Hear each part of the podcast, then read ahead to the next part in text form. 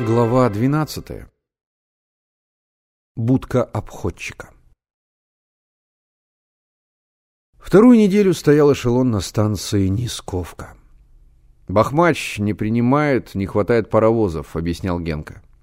Он считал себя знатоком железнодорожных дел. Генка ехал теперь в эшелоне на легальном положении. Отец разыскал его и хотел увезти обратно в Ревск, но Полевой увел отца Генки к себе в вагон. О чем они там говорили, неизвестно, но, выйдя оттуда, отец хмуро посмотрел на Генку и объявил, что все будет, как решит мать. На другой день он опять приехал из Ревска, привез Генкины вещи и письмо к тете Агриппине Тихоновне. Он долго разговаривал с Генкой, читал ему наставления и уехал, взяв с Мишиной мамы обещание передать Генку тете с рук на руки. А эшелон все стоял на станции Нисковка. Красноармейцы разводили между путями костры, варили в котелках похлебку, по вечерам черный залет лели угольки. В вагонах растягивалась гармошка, дребезжала балалайка, распевались частушки.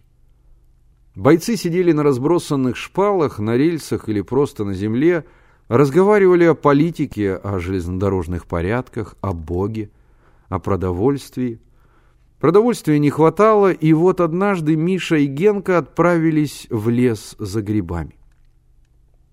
Лес был в верстах в пяти. Мальчики вышли рано утром, рассчитывая к вечеру вернуться. Идти пришлось не пять верст, а больше. Дорогу им объяснили неправильно.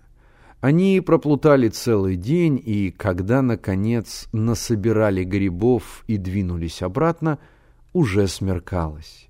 Пошел дождь, тучи совсем заволокли небо.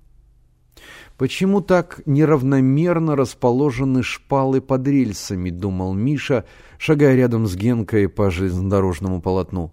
Один шаг получается большой, другой маленький, очень неудобно.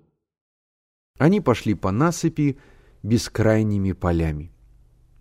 Изредка далеко-далеко сквозь пелену дождя виднелась деревенька, и как будто слышались мычание коров, лай собак, скрипение журавля на колодце, те отдаленные звуки, что слышатся в шуме дождя, когда далеко в вечернем тумане путник видит селение.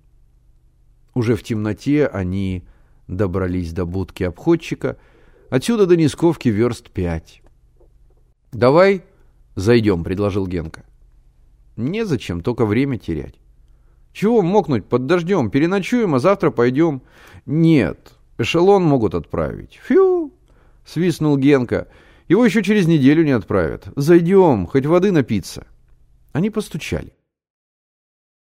В ограде залаял пес, потом за дверью раздался женский голос. «Чего надоть?»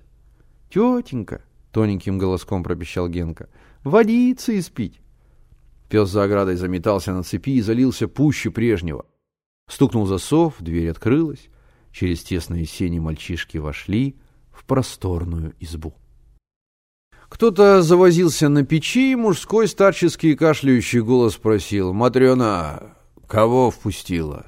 «Сынков», — ответила женщина, зевая. «Водицы просят. По грибы ходили?» «Ага». «Идете куда?» «В Нисковку». «Далече», — протянула женщина. «Куда ж вы на ночь-то глядя?»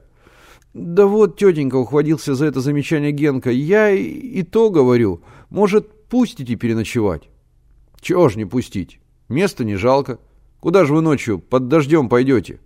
Ишь как сыплет, говорила женщина, стаскивая с печи и постилая на полу тулуп. Да и лихие люди шатаются. А то и под поезд попадете. Ложитесь. До света вздремнете, а там и дойти недолго. Она набросила крючок на дверь, задула лучину и, кряхтя, полезла на печь. Мальчики улеглись и сразу уснули.